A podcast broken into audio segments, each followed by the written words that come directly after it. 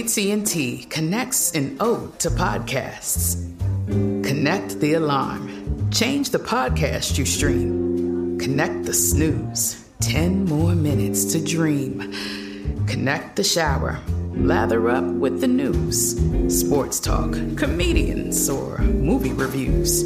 Connect with that 3-hour philosophy show. Change the drive into work in traffic so slow. Connect the dishes to voices that glow. Thank you to the geniuses of spoken audio. Connect the stories. Change your perspective. Connecting changes everything. AT&T.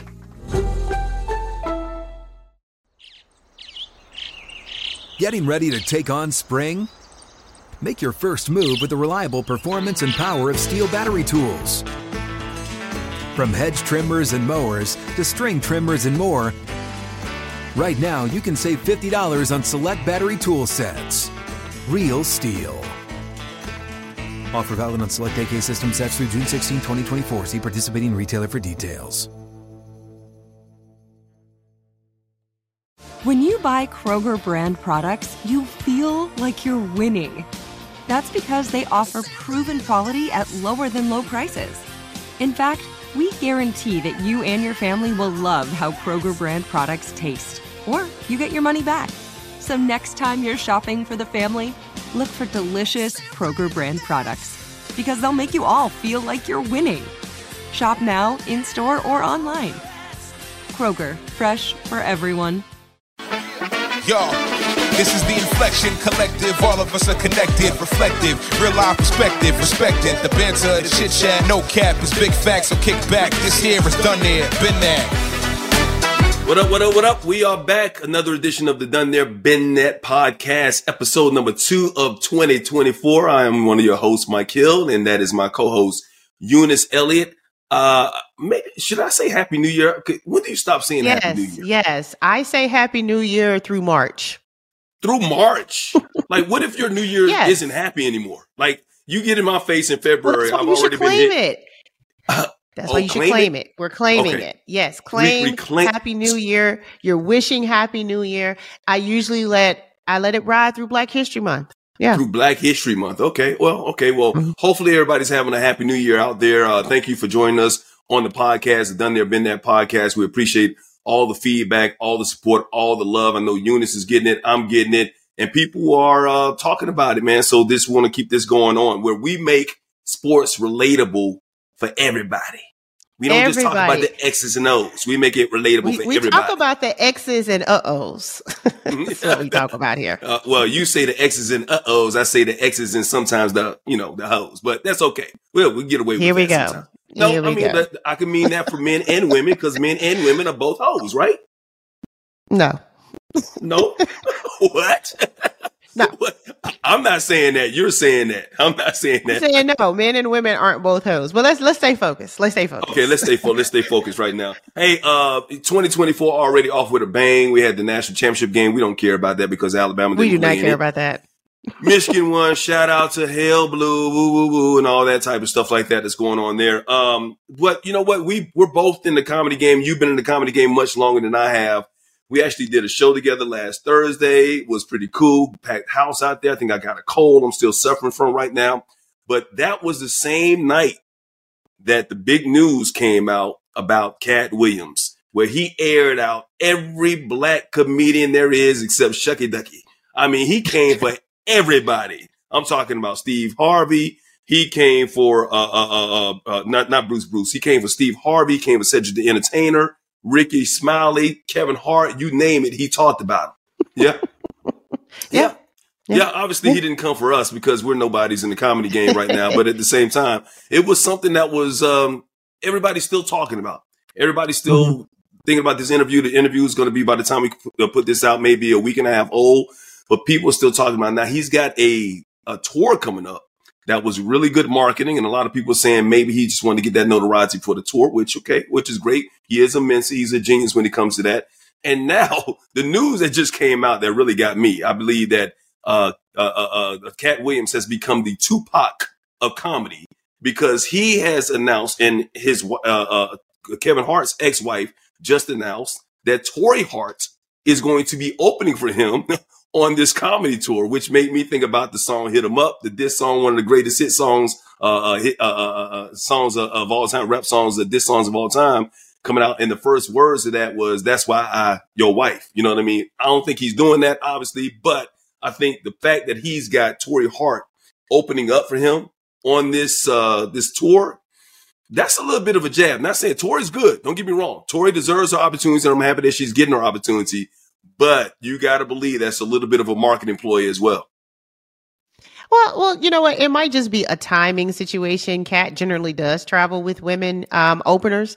So I think it could just so happen that the timing of the release of the interview and everybody talking about it and the timing of when these dates came up. I mean, it could be by design, but, you know, he generally does travel with a female comic. Yeah, well, that's true. Well, shout out to Katt and Tori Hart. Overall, what did you think of the interview? Like, is Katt, people wondering how much is true, how much isn't. Now there's this big debate about who steals jokes and who doesn't, and he's exposed. And it seems like Katt has become that uncle. You know, everybody's got uncles, right? And you got uncles that you love and some of them that your mom, like he's been to jail before and all that type of stuff like that. It's got some issues. But you know how the uncles start arguing with one another? And now the other uncles who have, you know, done well for themselves, all of them have done well for themselves. They look at that one uncle who always stirs shit up.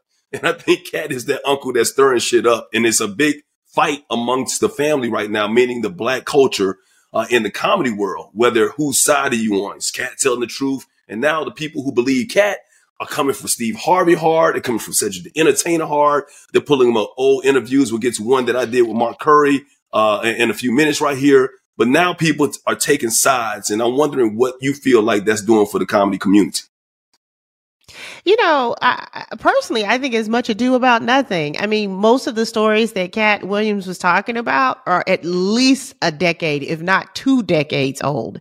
And also, you have to remember that everyone has their own perspective, right? So I think specifically, let's say the case of Ricky Smiley saying he was up for the role of Money Mike. That might be Ricky Smiley's actual experience of it because he auditioned for the role. But as we know, just because you audition for a role doesn't necessarily mean you were up for the role, you know, and that's semantics, right? And so it might be a matter of, okay, yeah, you know, I saw Ice Cube came out and said, yeah, Ricky did read for the part, but we felt he would be better in this other part, and Katt was better for Money Mike. So 2 things can be true, right? It's just about the perception. As far as what Katt actually was talking about, I think I'm all for the truth, right? If it's the truth, it's the truth. But I also think there's a reason why you do share some truths and why you don't share other truths. To me, watching the entire interview, it felt like, you know, I stayed too long at the party. You know, it's like when more people start leaving the room, different parts of people's personalities start coming out. So, I mean, obviously it was riveting to watch Katt's experience of what he feels happened in comedy and being able to have points of reference that we all can then say, huh, that's interesting. I want, you know, I don't get all the hubbub about it because I think that's what people do on podcasts now, right? You know, I think people like to tell that, hey, I was in the room 25 years ago when this conversation happened, or I know what this person said who's dearly departed, or I know how the origin story for this. So I didn't get why it was such a big deal. I really didn't. Well, first of all, it's entertaining. That actually has something to do with that as well. But it's one of those things where it was, I'm all for conversation. I'll go further into stop that. I'm not sure why everybody felt like they needed to add to the conversation. Well, here's the thing. And that's a good point, Eunice, because I put a tweet out after it came out. One thing that 2024 has already taught us is what we already know, that we love us a mess of controversy. We do. That's why we buy into it. We buy into people tearing each other down in a sense. And I'm not just talking about black people. I'm talking about all of us. We like drama. We like intrigue. Even being on these reality shows, if it ain't drama, then it's boring. You know what I mean? So Katt coming out here and telling his truth or his side of the truth is one thing. Now, what I will say is, like, we do want the truth. We feel like, hey, it's great when somebody speaks their truth and being transparent. But at the same time, at what expense is that, and how much is your truth really reality? You know, like you said, he could be telling 80% of the truth, but that 20% of the non-reality could be affecting somebody else, you know, especially when it comes to joke stealing, which is a heinous crime in the comedy world. About joke stealing. Let me say it's about joke stealing because there's so many long-standing beefs about joke stealing. And I think as a comedian myself and as a comedy writer, I think one of the ways to avoid that, and again, this is wishful thinking on my part, but one of the ways to avoid that is to not just go for everybody's shared experience. You know, I think sometimes when comedians go for joke A, we all saw the same thing. We all would tell that same joke, or we've all been as a single woman dating. I could potentially tell the exact same joke that every other single woman dating could tell because we're having a very shared experience, right? And so then I will consciously try to talk about the guy that I was texting at 3:35 yesterday because that will be a more unique experience to try to build my material off of. So it's been beef between comedians over marching band jokes. It's been beef over comedians over pop locking jokes. You know, it's a shared experience. So yeah, more than likely people would have similar premises if you don't dig deeper for something that could be a little bit more nuanced and personal. Yeah, I think it's hard to really say someone stole a joke from someone outside of it outright being like, wow, I just told this joke. This person just saw the joke and they told it tomorrow. And is there anything new under the sun? No, not really, especially when it comes to the culture. Now, one of the things I was talking about is an interview I did with Mark Curry some years ago when I was on Fox Soul resurfaced because of the Katt Williams interview where he actually mentioned Mark Curry and Steve Harvey hadn't stolen one of his jokes. Here's that interview in question. Well, so what's up with you and Steve, man? I ain't know. I mean, Steve stole my material on his show, so I had a beef on that. On what show? When he was on his the bullshit talk show he had. And he did all my Halloween material one Halloween. I'm watching that. Somebody called me and said, man, homeboy doing your material. So he did my whole Halloween run. And I know he didn't think of it. You know, this is true stuff that really happened to me. Uh-huh. And so my thing is, you don't have to do that, homeboy. Yeah. Right. So, you know, you made enough money. You know, wow. You made enough money. You did enough. You know what? Why are you on my material? Right. You know, what's that about? You know, and then, you know, people want to jump up. Oh, he didn't know. He didn't steal your. So, yes, he did. So Mark obviously was a little upset. He would never tell me exactly what Steve said to him and what he said to Steve or whatever. When I see Steve, maybe he'll say it. Maybe he won't. But here's the thing about the whole joke stealing premise thing. Like you mentioned, a lot of jokes are the same because we are in a culture. And I think the best jokes tellers are the ones that can relate to the audience. In our culture, we have so many similarities about things. So if there's a premise about, I talk about my divorce, I talk about, you know, my upbringing, I talk about my mom, I talk about certain things like that.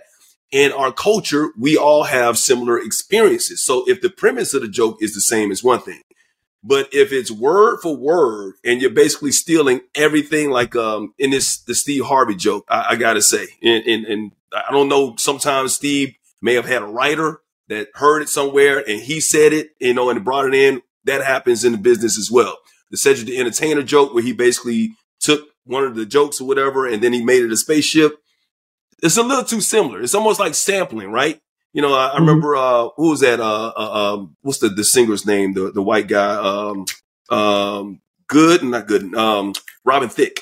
Remember Robin Thicke, The Thin Line? If it's proven to be too close for comfort, then of course you can get sued.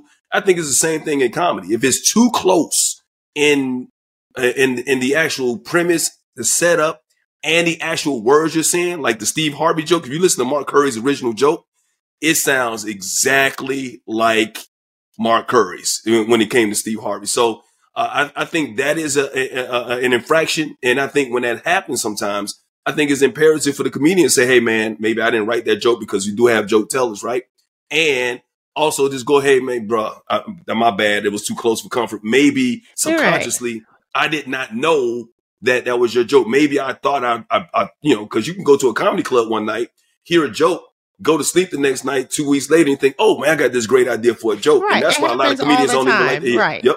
Right. Yep. It happens all the time that you get inspired by something, you hear something. Sometimes you don't remember, like, wait, was that a conversation I was having with somebody? Did I see that on TV? Did I hear somebody tell it? So as a comedian, you have to be kind of hyper vigilant of where are you sourcing your material. As a host, I like hosting comedy. What I will do a lot of times is I will watch every act, and then I usually can reference something that that person said, because I probably have a similar premise or joke. So it might be, you come off stage and I say, yo, Mike was talking about XYZ. That reminds me of the time that, you know, because there was a similarity, there was a premise. And so it's a way that it might just be, hey, this is a moment that I can tie into what's happening. And again, it's a fine line between inspiration and stealing. I think back in the day, it was easier to steal material because we didn't have cameras and receipts for everything. As a comedian myself, I don't upload material that's not specific to me because, yeah, anybody in the world could see your material and be performing your whole set in New York for bigger dollars and bigger laughs. And if they have a bigger name, no one's going to think they stole the joke from the one you've never heard of. And so that's another reason why a lot of comedians don't want you to film their material. They want you to upload material because it is such an intellectual property that it's hard to put your stamp on it, especially if it's, you know, public domain and in a general consensus, as you say, cultural experience, particularly. AT&T connects an ode to podcasts. Connect the alarm. Change the podcast you stream. Connect the snooze. 10 more minutes to dream. Connect the shower. Lather up with the news. Sports talk, comedians, or movie reviews. Connect with that 3-hour philosophy show. Change the drive into work in traffic so slow. Connect the dishes to voices that glow. Thank you to the geniuses of spoken audio. Connect the stories. Change your perspective. Connecting changes everything. AT&T. Tired of restless nights? Meet Leesa, the sleep experts.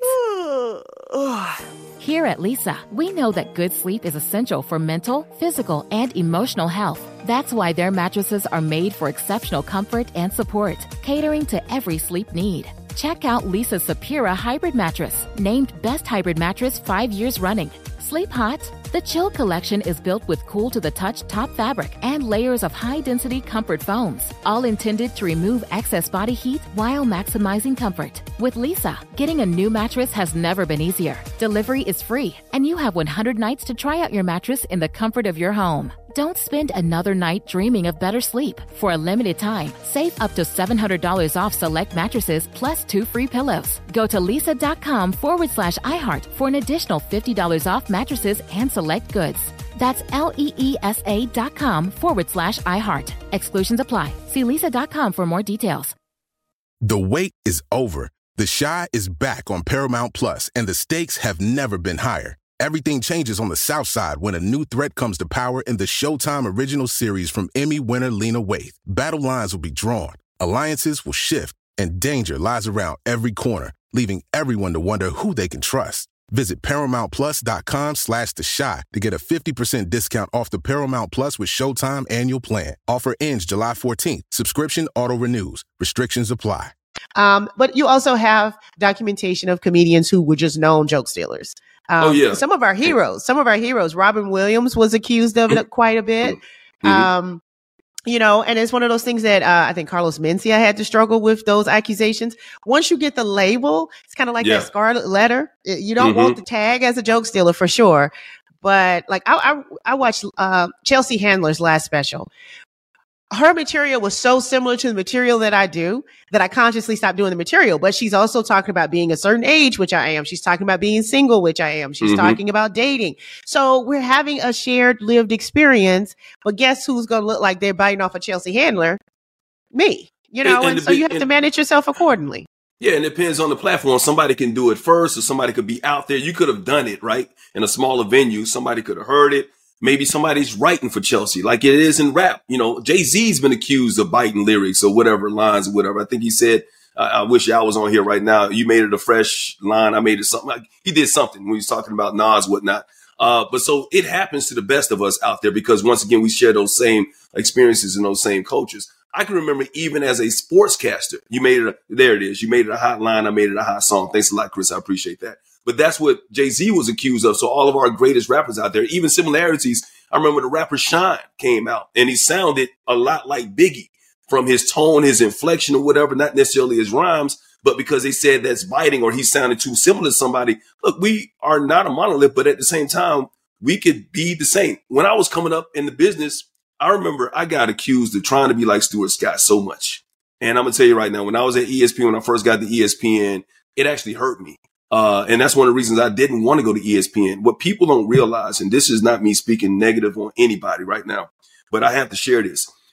People don't know my background or know where I came from. You know why my background, where I came from. I try to sound like I am. I know I don't sound like a white sportscaster and all enunciating. And I came from Bessemer, Alabama, via New York, the Bronx, New York or whatever. So I had to teach myself how to speak all over again. And I realized that in order for me to be successful in this business, what I had to do is be my true, authentic self.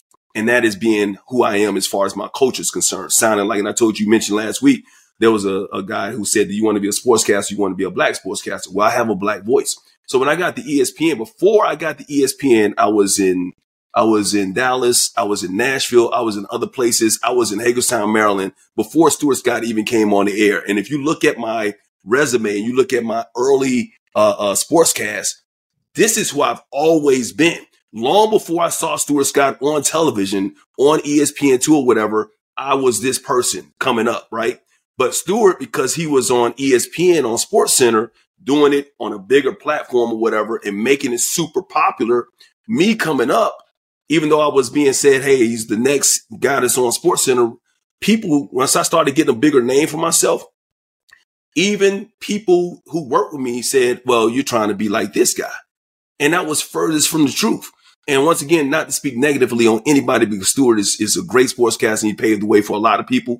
If you know the backgrounds of who I am and who Stuart was, on and off air, you would say, well, Mike is being true to his authentic self, while Stuart, while knowing the culture, is more of, okay, he's playing more of a role. And once again, I know somebody's going to take that all out of context and feel like I'm hating on this guy. I'm not hating that at all. All I'm saying is, like, me being my true authentic self hurt me more so because there was a guy in Stuart Scott who, in a way, played the role of who he was, whatever, even though he was black. Don't get me wrong. He played a role on television, whereas I was being my authentic self, but I got accused of trying to be like him. And that has always been something back in the day that I had to get past, even when I was at ESPN, because I told you the story about when I was there and they said, hey, the reason that you're not moving up is because you're too whatever, too black. And we already have one of those. So it's something I think that's indicative of, again, race in this country. I actually was at ESPN working with Stuart Scott, and it was one of those things where, you know, when you're the first or one of the first that's put on a higher platform like Stu was, then yeah, every black sportscaster in America was told they were trying to be like the one they had seen. But that's the same difference of Sloane Stephens or Coco Gauff. They always have to hear comparisons to the Williams sisters just because they're black playing tennis. And that's what's unfortunate. It's like, you know what? Compare me to the greatest sportscasters in the world. Compare me to the greatest tennis players in the world. Now, if they happen to be a black person, that's great. But I think that is the issue with race in this country, that I always have to hear, I'm like Wanda Sykes. I'm really not at all, but I'm a black girl with curly hair, you know? And so you always have to hear comparisons. I don't take offense to them because I know people just don't know what else to do when they haven't seen a lot of something.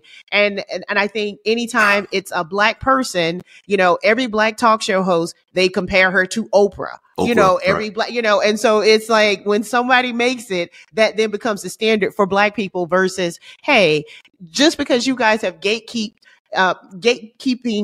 you know, opportunities for so many black people, just because another black person does it doesn't mean they're trying to be like the one you've heard of. It just means they're another black person in this space. And I think we don't allow people to be their own entity. You're so right in so many ways. I want to clarify something really quick. So I can not understand, but I get it when white people feel, because they don't get it. So what hurt me more, outside of white people saying what they had to say, the executives or whatever, was when a black person would say that I was trying to bite. I remember I got pulled over. This is when I remember being at NABJ in Vegas. And I remember Stephen A. Smith and Jamel Hill. And these are my people. Love them to death. And I'm just going to call it out like it is. I wrote it in my book. Oh, Lord. Kat didn't start at something. People is telling stuff. No. Oh, Lord. No, Mike. No, I'm not telling stuff. But this is what I'm saying is like this is. They put on mute. Let me put it on mute. Go ahead. Go ahead. They pulled me to the side and they said, bruh, you know, stop trying to be like Stu. So in those words, you know, you doing this. And I'm like, y'all obviously have no idea who I am or what my background is. And they basically said that. So that hurt me. And I told Jamel this a while back. I told her this. I don't know if I ever said it to Stephen A. So it's not like I'm saying something for the first time and they're going to hear it for the first time. And, you know, she said, you know what? I think even Jamel even apologized for that years later because you put yourself in a bad situation when it's your own people. This is the reason why I look at Jason Whitlock. If you start to co-sign what the white folks are saying, then all of a sudden the white folks feel like they have license to say some of that out there. You know, when it comes to a guy like Jason Whitlock will say things that a Trump supporter, a MAGA supporter would say, somebody that's going to roll back the clock. And they know if they said it, it sounds racist, which they probably are. But because they don't want to be labeled something, they'll point to a guy like Jason Whitlock or Candace Owens and say, well, I'm not racist because the black person is saying it over here or the Sage Steele is saying it over here. So what I'm saying is sometimes when we look at our people and we're growing, if somebody's biting, that's one thing. But if somebody has a similar style because we have similar cultures and we have similar backgrounds in a sense, get to know this person because there is something that might be unique about him. You know what I'm saying? So that's all I'm saying, because what you do is if you got the black person saying this, which happened to me in Dallas, too. There was a guy that was there, a photographer that would say some things like that did the same thing that gave this white man the license to treat me unfairly in a sense. Just me being myself. So I understand where it comes to what the white people said is one thing. But we as a black culture or black people should know better than to rip each other down and understand that, hey, you know what? But that's the thing. Like well, whether it's misogyny, patriarchy, racism, that's why it's so dangerous, because it affects and it's insidious. And so it affects everybody's mindset. You know, how many times have you said an extra prayer when you saw the black pilot flying a plane? Lord, let this man fly this plane and land it. But he had to be 8 times better than the white pilot that you didn't say an extra prayer for. I mean, we all have been guilty of hating against our own best interest based on what we have been told. No, it's not right at all. But I'm saying that's why these systems are so dangerous. Yeah, mm-hmm. it needs to stop. But I'm saying realistically, black people learn what they learn from the same places where white people learn what they learn. And so I'm saying all messed up. So yeah, the dream and hope would be, hey, I hope because you were black, you would understand. But they get their information from the same media that the white people get their information from. And it's insidious. It's ingrained in everybody. You know, people look at women. Women look at women a certain way that is probably misogynistic because that's what has been ingrained. That's the information. And you might think and feel that you feel differently. But at the end of the day, you perpetuate it because that's what's been ingrained in you. And that's how racism, patriarchy, misogyny, all of it works, is we all become guilty on different levels. And sometimes it's against our own community, you know. Mm-hmm. So, you know, we going to have to roll back the clock about 1,000 years to work on that one. Yeah. Well, we can stop the clock from progressing even further when it comes to that mindset and move forward with a different mentality. So in order to bring about this change when it comes to misogyny, when it comes to racism, when it comes to our destroying our own community in a sense, we can stop it right now just because we were taught that. Hell, we were taught when we was a kid. If you were bad when I was running from Alabama, go get that switch. Your mom will beat your ass. You know what I mean? You see a woman. And listen, I got whippings as a kid. I think I turned out okay. I think more kids need to be beat. I'm not. Yeah, no. Let me turn. I know it's not popular. Let me turn my. I think sometimes kids need to be beat. Well, I probably wouldn't say beat. I probably would say discipline. But you're right. Okay. Spanked. Yes. Speaking of that, Ryan Garcia is beating a lot of people as a. I'm sorry. Go ahead. The opinions of Eunice Elliott do not reflect Mike Hill or the Done There Been That podcast. Beat 'em. Okay. All right. Okay. Well, Eunice, well, I'm glad we no controversial thing. Well, I hope nobody, I hope you're never trying to adopt a kid. No, you don't have to worry about that. No, okay. You don't have to worry about that at all. Oh, please. Well, you know what's crazy is you can say what you want to about the kids. You just can't say nothing about an animal. You can't say that. You say that about a dog. Right, you canceled tomorrow. Ryan Garcia is beating a lot of people, everybody except Tank Davis in the boxing ring, but he took a pounding recently. He's a boxer, pretty good boxer, whatnot, who announced that his wife obviously had their second child. On the same day, he announced on Instagram that he announced the birth of his healthy baby, and it was a celebration. Healthy baby. A celebration. Mm-hmm. Everybody's happy. Wow. Thank you. Mom and dad are doing great. Baby's wonderful. Gorgeous baby there.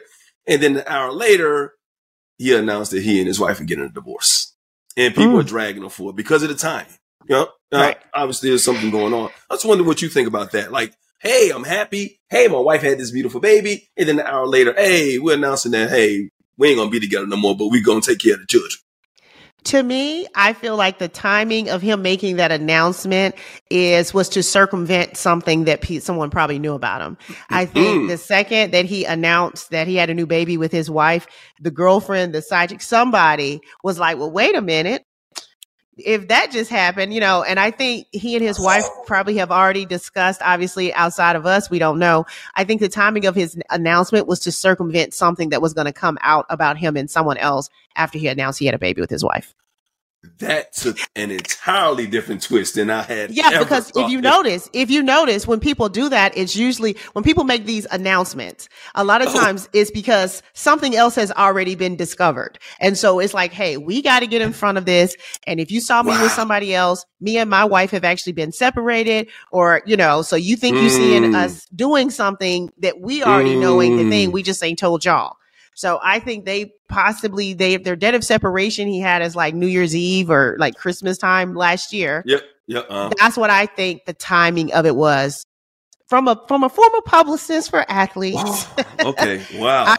Someone has documentation of him doing something else that don't match him just having a baby with his wife. Ooh, you sound like you've done a lot of damage control. God damn, I was a good one. That took a crazy twist. Now, I was thinking that maybe if it was an hour later, you know how sometimes the baby starts to take form and shape, and you can actually start seeing some of the features a little bit better, because when all the babies first come out, the babies all look the same. They, you know, they all look, you know, cute but ugly. You know what I mean? All babies are ugly when they first come out, and they got crap all over them. If you've ever seen a birth in person, so when you come out, clean them up. Mom and dad bring them back to the room, put the little bracelet on them and stuff like that. Colin, and he just took one look like,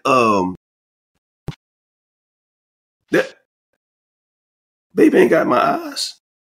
Baby ain't got my ears. But his statement says he looks forward to co-parenting both of their children together, including the baby that was just born. So his statement did not allude to him not believing he is the father of this new baby. The statement said they were going to be co-parents of these children they have had together. Okay. So, I mean, if that was not clearly stated, then yes, I would think, well, is there a question about paternity? But I feel like he took the question of paternity out with his statement. Well, maybe both are true. Maybe he was doing something and maybe she was doing something.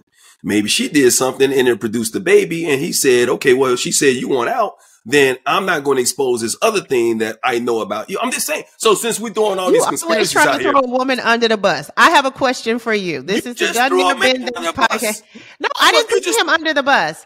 I said, as a former publicist, when I saw that, what I thought probably existed, and I can cite lots of examples where couples, let's say Meryl Streep and her husband, they've been separated for years. And they just made the announcement last year because more than likely one, or if not both, have probably been seen in other situations that we only know they're married. Same thing with Will and Jada. But because people have their own private family structure and arrangements, when someone else sees or observes something, it's like, oh, we need to get out and put out a statement that, like when Iman and Tiana first separated, it was very amicable. And it was like, hey, guys, he ain't running game. We actually separated. So I'm saying a lot of times when people come out with these statements, it's because someone else has some other information that they either hanging over them or that they know, hey, somebody saw us out here. We need to say we're not married anymore.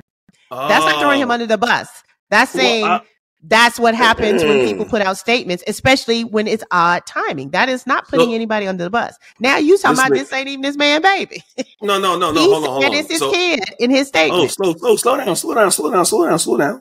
Let's just make it very clear that both of us are just throwing out what we think could have happened. Nobody knows for sure, so nobody wants to get sued or whatever. We don't know if Ryan Garcia has a mistress out there that nobody's talking about that wanted to expose him. I don't know if this is Ryan Garcia's baby or not. All I'm saying is if that was your theory of what could have happened, I'm saying this is my theory of also what could have happened. We've been in these situations before. I'm just asking, why would you come up with that theory if he has acknowledged paternity in his statement? Why would you come up with the theory that he was cheating with somebody? I did not. I didn't say he was cheating. I said somebody. You made it like I was talking about him. I said the timing of it makes it seem like there is some information about somebody being with someone else. That could be her. That could be him. I did not say him. I said the timing of what he said gives the impression that someone has some information that they may not be the couple that was presented an hour before when we acknowledged we just had a healthy baby. Take it down. Why did he take it down? You would have to ask him. Well, I'm just saying, why did he delete it an hour? He deleted it, right? So I'm saying if it would have been because the timing seemed to be in poor taste for the audience. Again, it was in poor taste. We don't know why and what. But he took the heat for it. Dang, you couldn't have waited till next week or the next day. He took heat for sharing that statement. But I'm saying when someone shares a statement and the timing seems very sus, like, what is this? It generally means they are trying to get in front of something else. Whoever it is, that's how it works. Usually that comes from the PR team, right? It came from him and his personal Instagram account. But publicists write this statement a lot of times for their clients to post on their pages. You know that. And as a publicist, which you have told him, you knowing about the timing of him just announcing that they're. So first of all, if you know something. I would have advised against it. So I personally would have advised against it. Right. But again, if someone posts that they just welcome a healthy baby into the world and there is active information that would go against this idea that we just had a happy, healthy moment as a family, that's when people hit the panic button. That's called crisis management. And because social media and everybody is the media now, because anybody can take a picture or have a video, it's a lot different from when I did it 10, 15 years ago. You used to have to wait on a news cycle. You used to put out a media advisory and release. Now it's just pressing send on an Instagram post. So what I'm saying is I believe he potentially took it down because the pushback he got for the timing seemed kind of insensitive, regardless of what they're going through personally. I think that is the only thing I would assume is the timing of it was to get in front of something else. AT&T connects an ode to podcasts. Connect the alarm. Change the podcast you stream. Connect the snooze. 10 more minutes to dream. Connect the shower. Lather up with the news, sports talk, comedians, or movie reviews. Connect with that 3-hour philosophy show. Change the drive into work in traffic so slow. Connect the dishes to voices that glow. Thank you to the geniuses of spoken audio. Connect the stories. Change your perspective. Connecting changes everything. AT&T.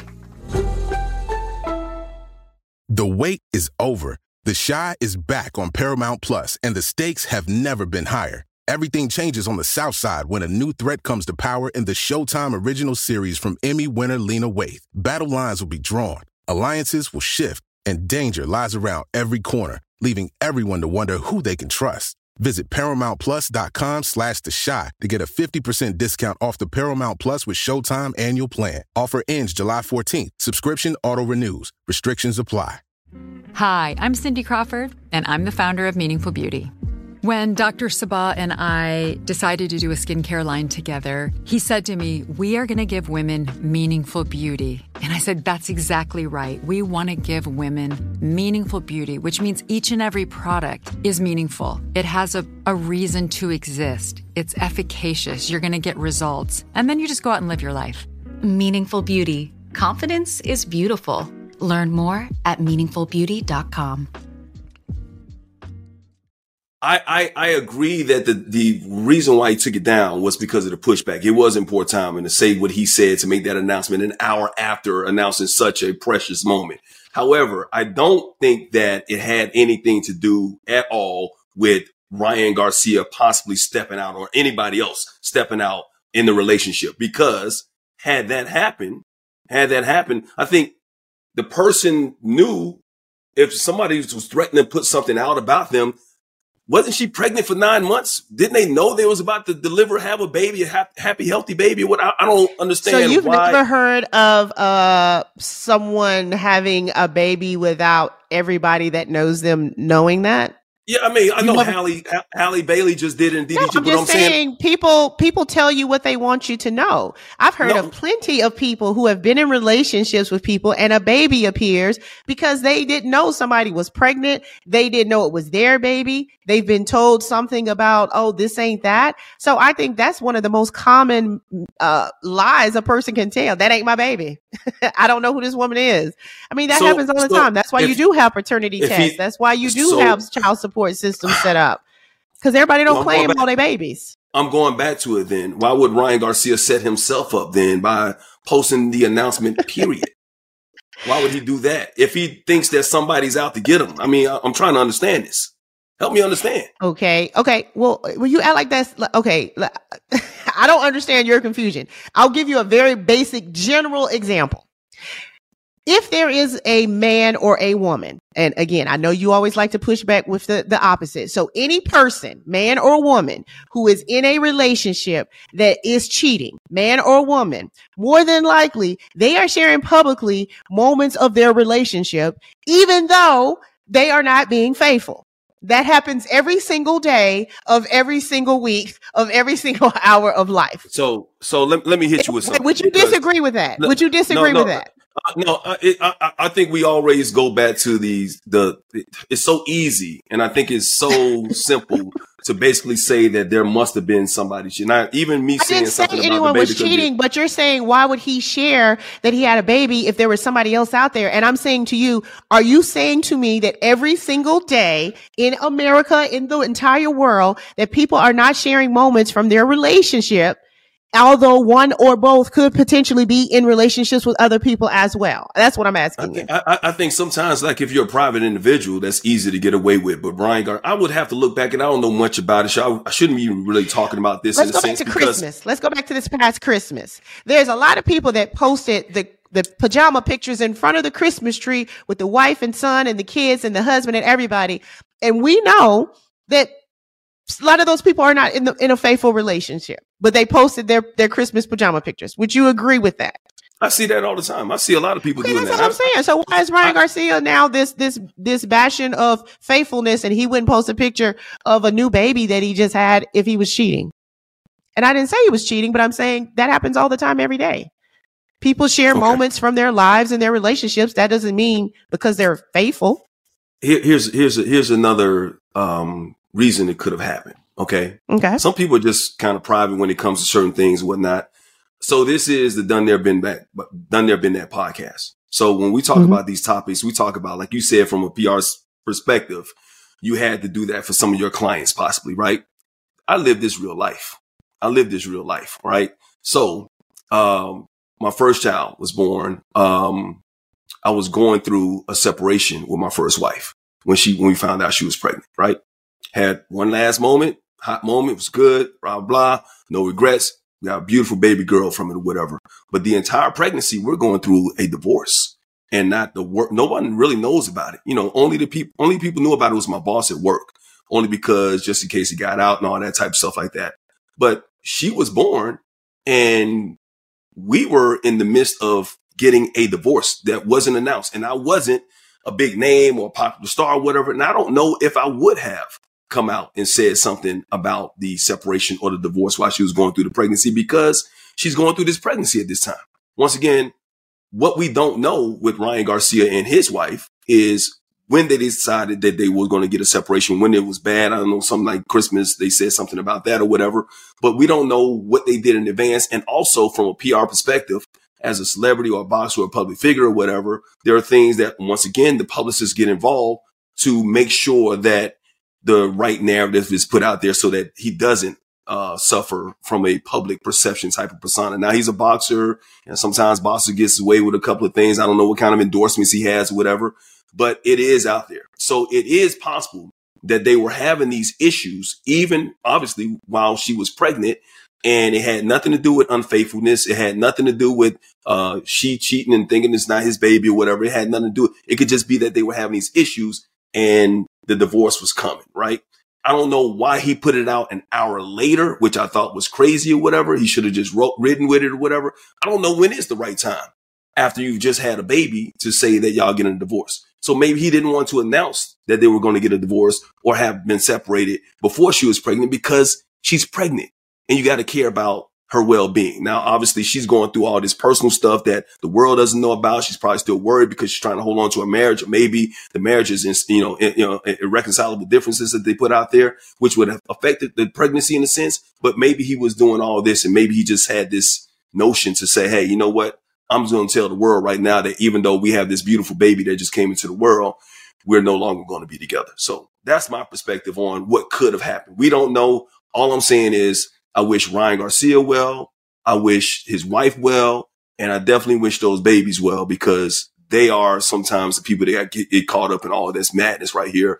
And I can say that from myself when it comes to my firstborn child as well. Because so when did it come out that you were getting divorced after your situation? How long after your baby was born? I mean, we got a divorce. I remember this is crazy. We got a divorce, and I remember my baby being in the courtroom. So we were separated. We were legally separated, whatever. And then we got a divorce. It was maybe about 4 or 5 months after my baby. No, about 5 months. That it became public that you were getting divorced. Everybody, that we put it out there. I mean, like, people kind of knew. Like I said, my boss at work knew. My friend that I was actually living with, he knew or whatever. Some family members knew, but it wasn't like it was out there where the world knew about it. And like I said, I was a local sportscaster. So it wasn't like we had to put out this grand announcement like Ryan Garcia has to anyway. You know what I mean? So, but just in case, hey, you've been seeing around town or whatever. Quite regularly. Yeah, it happens a lot that people break up and have babies, or break up shortly after the baby is born.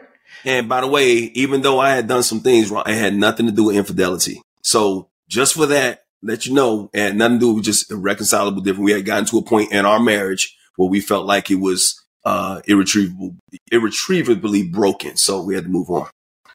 Yeah. But I'm saying that happens. I remember when Charlie Sheen's second kid with Denise Richards, she was pregnant when she filed for divorce. I mean, it happens regularly. If I had the time to sit here and research famous people who got divorced shortly after babies were born, or, I mean, the timing of a divorce is never perfect, right? And sometimes, yeah, there's children involved, or you might still be pregnant, or, you know, I'm just saying for this particular story, the timing seems like they wanted to get in front of another potential story that will come out. And we'll just wait and see. We'll discuss it when it does come out.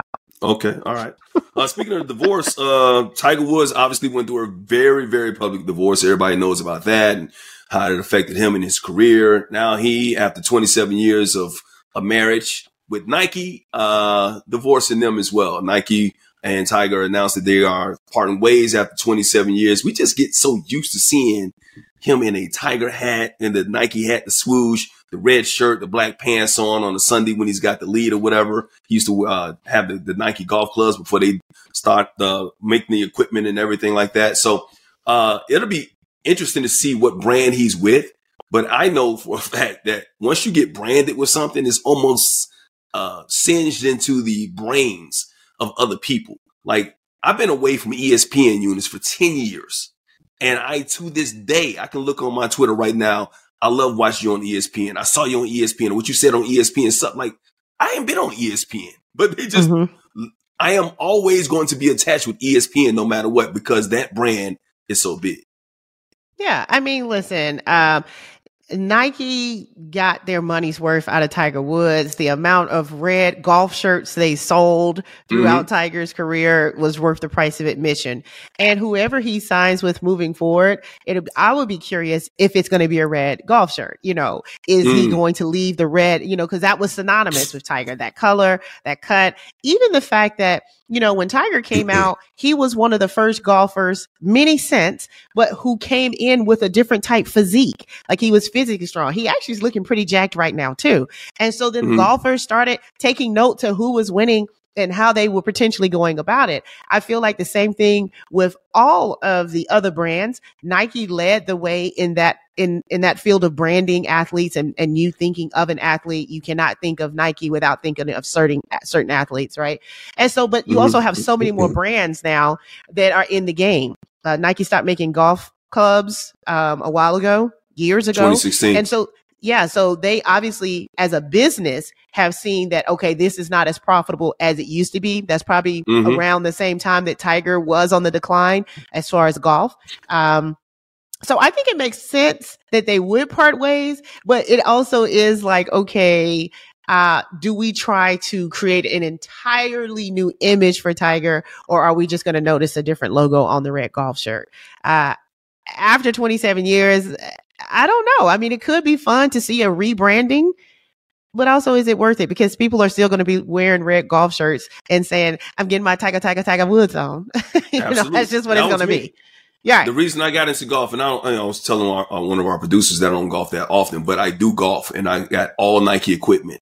I used to be a Reebok. I used to be an Adidas guy, wear some Nike here and there. Now I'm dedicated. If you see me in any kind of athletic apparel, it's Nike. And it wasn't because of, Why? And why was Nike your standard? Well, I'm going to tell you, because it wasn't Michael Jordan. It wasn't anybody like that. Even though, because I couldn't stand Michael Jordan, who was playing, I'm a Knicks fan, so I couldn't stand Michael Jordan, but it was because of Tiger. So back in the day when Tiger started, when everything I wore in golf, everything I tried to put on in golf, I always bought Nike brands because of Tiger Woods. So I had to be Nike from head to toe. And then after a while, I had a relationship with Nike, where they would send me free stuff, whatnot. I go to the store. And then even when the golf, there was a guy who was the head of their golf department at Nike. He used to fly me out for a tournament every year, and we used to go there and get golf apparel all the time. So I became a Nike person because of what I first saw with Tiger Woods, spending my own money, and then it developed into something else. And I think I'll always continue to keep that name brand loyalty when it comes to Nike. What's going to be interesting, though, Eunice, moving forward with Tiger Woods, is not about who he moves on with. He can move on with FootJoy. He's already been wearing his shoes a little bit now after his surgeries, whatnot, because I don't think that impact will be the same, obviously, as it was when he was winning all those majors, whatever. Michael Jordan's brand, Air Jordans, continue to move on because they continue the retros and all that type of stuff like that. It won't have that kind of, because golf doesn't do the same thing when it comes to the culture. But with Tiger, it'll be interesting to see not necessarily where he's going with Nike, but where his son is going with Nike, because his son is a little protege. And just like Tiger coming up, there are big things happening for him. So maybe because of the NIL, where these little kids can get paid these days because of name, image, and likeness, I wouldn't be surprised that if his son gets a deal soon, that Tiger follows suit, or it's a package deal where Tiger and him kind of become like that father, son, and some name brand company out there endorses the both of them. And that's why they're moving away from Nike. Nike would have been done well to get his son. I can't remember his son's name for whatever reason. Charlie. Man, all this medicine I'm taking right now because of my congestion is killing me. Charlie, I'm wondering why Nike didn't jump on Charlie's bandwagon, because I think this guy's going to be the future of golf, and he's going to have the similar impact if he continues to play the way he is, that his dad had on the golf when it comes to the culture as well. Yeah, it'd be interesting to see if Charlie would, if it would be a 2-for-1 package deal. You know, you also have to look at financials with companies across the board.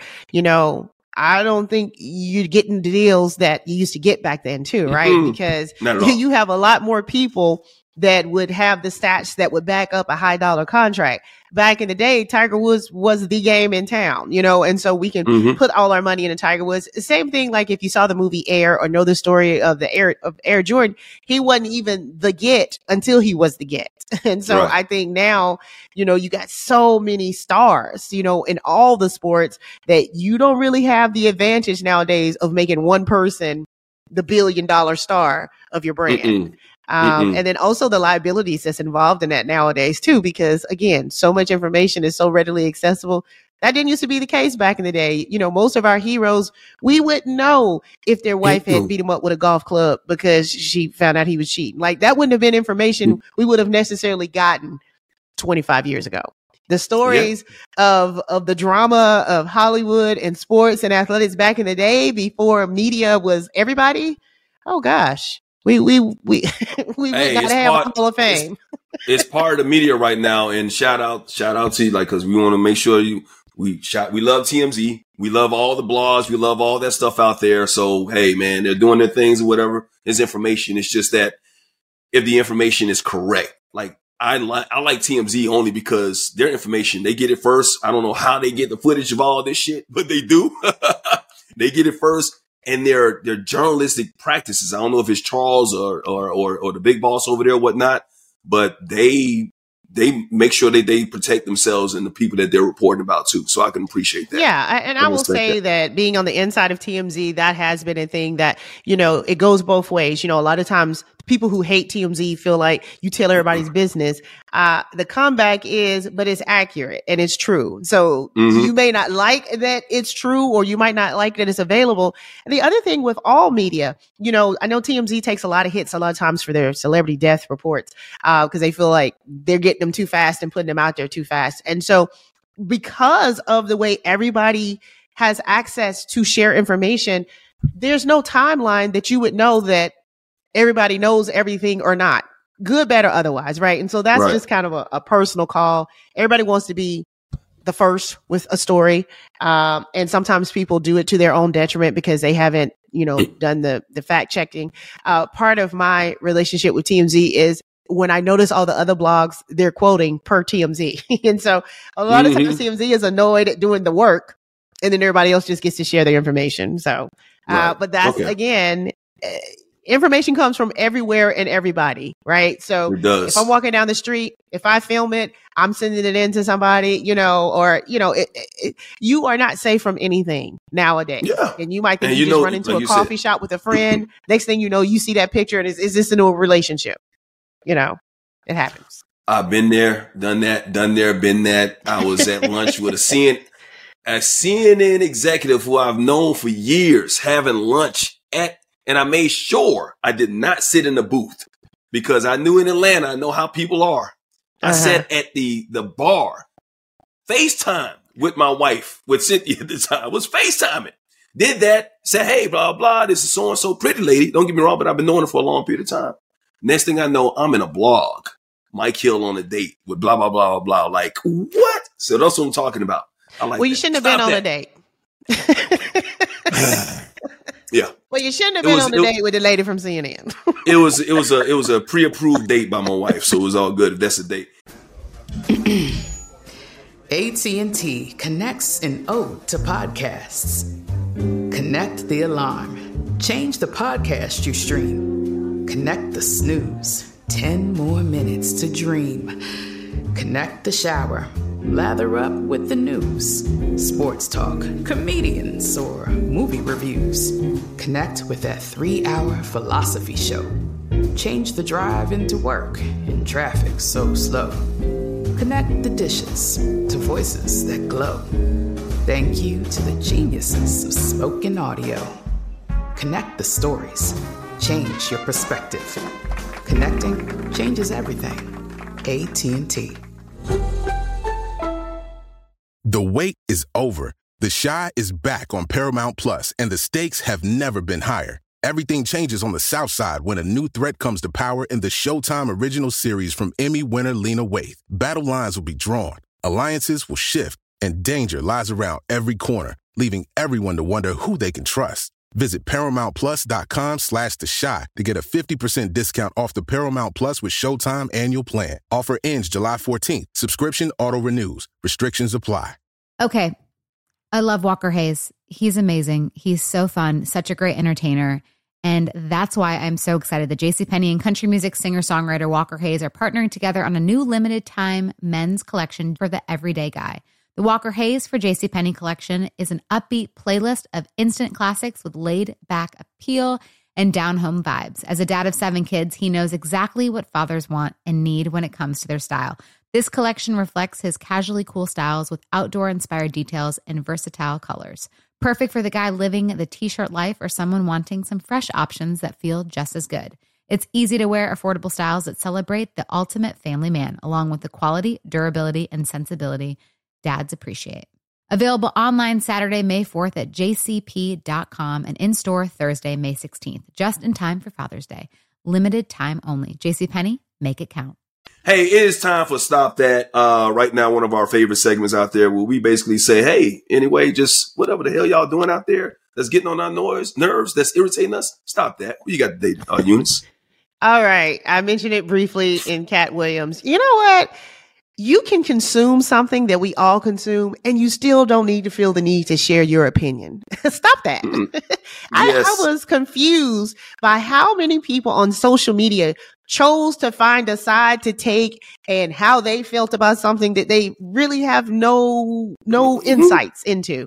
And so that's one of the things about the Done There Been That podcast is a lot of times, even a situation like today, we've done there and been there. We have perspective. So whether it's as comedians, whether it's as someone who has worked with these people, you know, I still didn't feel like I needed to hop on the internet and share my perspective or opinion. And I have a perspective being someone involved in the story, and I didn't feel like there was a place for it. So just because you have consumed something doesn't mean you need to chew it up and spit out what you felt about it. I stop that. Stop that. I don't need everybody's opinion about this. Stop. You gotta stop X then, because Twitter, that's all they do. That's why I always say social media is the best invention ever made, because it gets the word out about things that we've been suffering from the past, you know, when it comes to civil rights or just people being killed in the streets.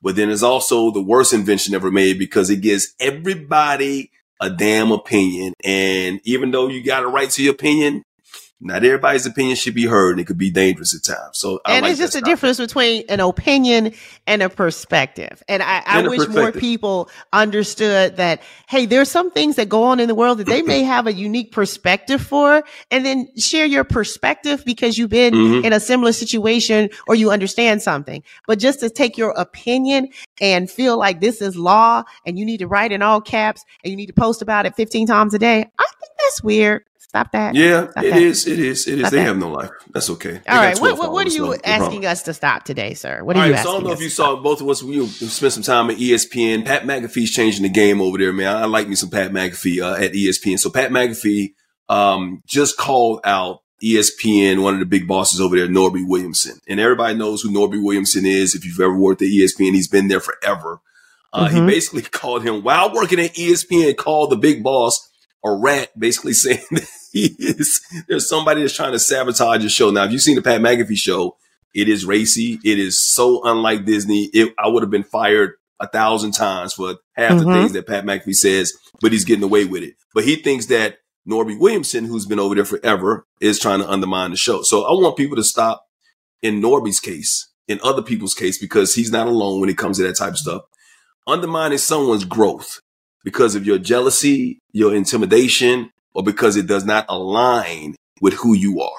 Now, I can understand if it's the overall perspective of the network, but because you just have a say-so and you think that your way of going about things is the law of the land, there might be 9 other people over here disagree with you. You have to listen to some of those things for the growth of people, because we're different. We're a different society. So please stop trying to undermine people just because it does not necessarily align with you. I can understand doing your job and pushing back here and there, but when you undermine, you throw out, little jabs at people, and you leak stuff to other people to try and sabotage their lives or their careers, that is so effed up, and it needs to stop, because it's happened to me, and I'm pretty sure I know it's happened to hundreds of others.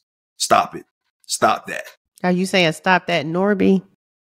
Yeah, I'm saying stop that. No, if he's and Norby Williamson, by the way, is like the cockroach of ESPN. And when I say cockroach, it means you ever seen a cockroach survives every damn thing. Norby Williamson has survived like talent, Dan Patrick. He has survived Stuart Scott, all those people over there that he's trying to undermine or whatever. Norby Williamson, there could be a apocalypse. They could throw a bomb on ESPN and Norby would be like, I'm here. I'm still here. He has been there a very long time. And I think sometimes that's the challenge, whether it's a television network, whether it's a sports team. Sometimes you can be in a situation where it's time to move on, only just because there's other ways to do things. And the ways that things used to be done might not be appropriate for today. Yeah, I was at ESPN over 25 years ago and Norby was there then as well. Yeah. And you hope many years before that there's a platform. Yeah. Well, he was, and he's going to be there forever too. You hope there's a platform that you are allowed to do that. The thing with ESPN is because they realize they are the worldwide leader in sports. And I've been at Fox for 10 years and I love being at that network, but ESPN is still the standard. I mean, that's what it's the brand. Everybody identifies with that because he knows that, okay, well, if you leave, where are you going to go or what you going to do unless you start your own? Now you can start your own, but even when you start your own, like Pat McAfee and Barstool, guess what ESPN does? We don't buy that. You know what I'm saying? We're going to bring you over here or whatnot. So it's they feel they know they're really the biggest game in town.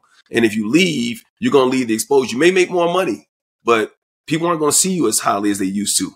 But for me, the money, get more money and the way of life was so much better than the exposure that ESPN could ever give me because of people who tried to do things to try and keep me under their thumb.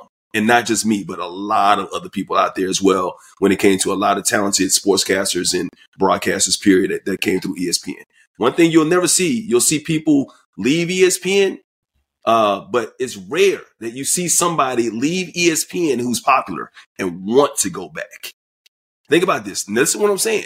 They don't want, if they need to go back because there's a job or whatever, an opportunity that is something, or they were out of a job here, something happened over there. Nobody ever wants to go back to ESPN. It's rare that you see that. And once again, the people that go back are people that are in a dire situation in which they need a job. They need to do something because wherever they went didn't work out. Bottom line. I think one of the challenges for ESPN is, and it's not the case now, but back in the day, living in Bristol, Connecticut was a challenge. It's not anything that most people would pick. It's to live in Bristol, Connecticut. Well, no shade to Bristol, Connecticut, but there's not much going on but ESPN in Bristol, Connecticut. And the time that you would have to work, it just was hard to have a life or work-life balance. It was my first job out of college and a lot of our first jobs out of college. And so for me, it was a great first job. My first job ever in the history of the world was McDonald's, which was a great first job because I learned a certain work ethic and way to work. And they had these systems in place. I feel like once you worked at ESPN for me, it was a situation where I know it's not going to be that hard again anywhere else. So the gift I took from it was, I ain't gonna never have to work this hard again. It's good. So everything else is a little bit easier. It is. I mean, once you work there, I mean, it's good. Don't get me wrong. ESPN catapulted my career. Here's the thing. It's not just Bristol no more. They got offices in New York and LA. I don't see PAs. I don't see producers. Maybe if it's an opportunity to move up because they need somebody, whatever. But no, they leave. They don't want to go back. Even our producer, I'm not going to say any names, anything like that, but it's cool. I know you just been. Listen, that's a whole other stuff that can we talk about? Everybody just got to tell everybody everything. About everything. Yeah, because I want to say something about Gilbert Arenas talking, but that's another day. Okay, another day. We'll do that next week. Oh, yeah, we'll do it next week. So you see my T-shirt, growth, ignoring people who deserves to be swung on. So I'm growing up. I'm growing up. I'm ignoring all the haters and all the people out there that get on my damn nerves. Let's close out this podcast because this is becoming Club Shay Shay. This is becoming a Katt Williams interview. This is a long ass podcast. Hey, I feel like you came out with something on your chest other than congestion. We'll work it out. No, I will always say what's on my mind. Don't get me wrong, but I hold back a lot of shit that I really want to say. I really do. Do you? Oh, yeah. You ain't seen me unfiltered yet. Yeah, not people don't want to see me unfiltered. I'm serious. I agree. I'm not. We do not. So let's maintain that. We don't. I'm trying to save some. I do got to get paid somewhere, so I'm not going to spill the beans on everybody. Hey, subscribe to the podcast on iHeartRadio, wherever you get your podcasts, and watch the Done There Been That podcast on YouTube as well. So you don't just hear our melodious voices. You can see our beautiful faces, including Eunice's edges right now, which are popping. Her hair is great. That bun, you look great, queen, with your crown. So we appreciate you. Thank you for hanging out with us once again this week. Eunice, any parting words? Bye. Peace. Yo. This is the Inflection Collective. All of us are connected, reflective, real life perspective, respected. The banter, the chit chat, no cap. It's big facts, so kick back. This here is Done There, Been That. Open a limited-time 11-month certificate at Kemba Financial Credit Union. At 5.25% APY, it's more than triple the national average, plus it's a safe and secure way to grow your money. Visit your local branch or kemba.org/cb for details. Offer expires May 31st, 2024. APY equals annual percentage yield. Restrictions apply. $500 minimum and $250,000 maximum deposit. Advantage status required. Comparison based on bank rate average. Federally insured by NCUA. Live Nation presents Concert Week. Now through May 14th, get $25 tickets to over 5,000 shows. That's up to 75% off a summer full of your favorite artists, like 21 Savage, Alanis Morissette, Cage the Elephant, Celeste Barber, Dierks Bentley, Fade, Hootie and the Blowfish, Janet Jackson, Kidz Bop Kids, Meghan Trainor, Bissell Pluma, Sarah McLachlan. Get tickets to more than 5,000 summer shows for just $25. Until now through May 14th.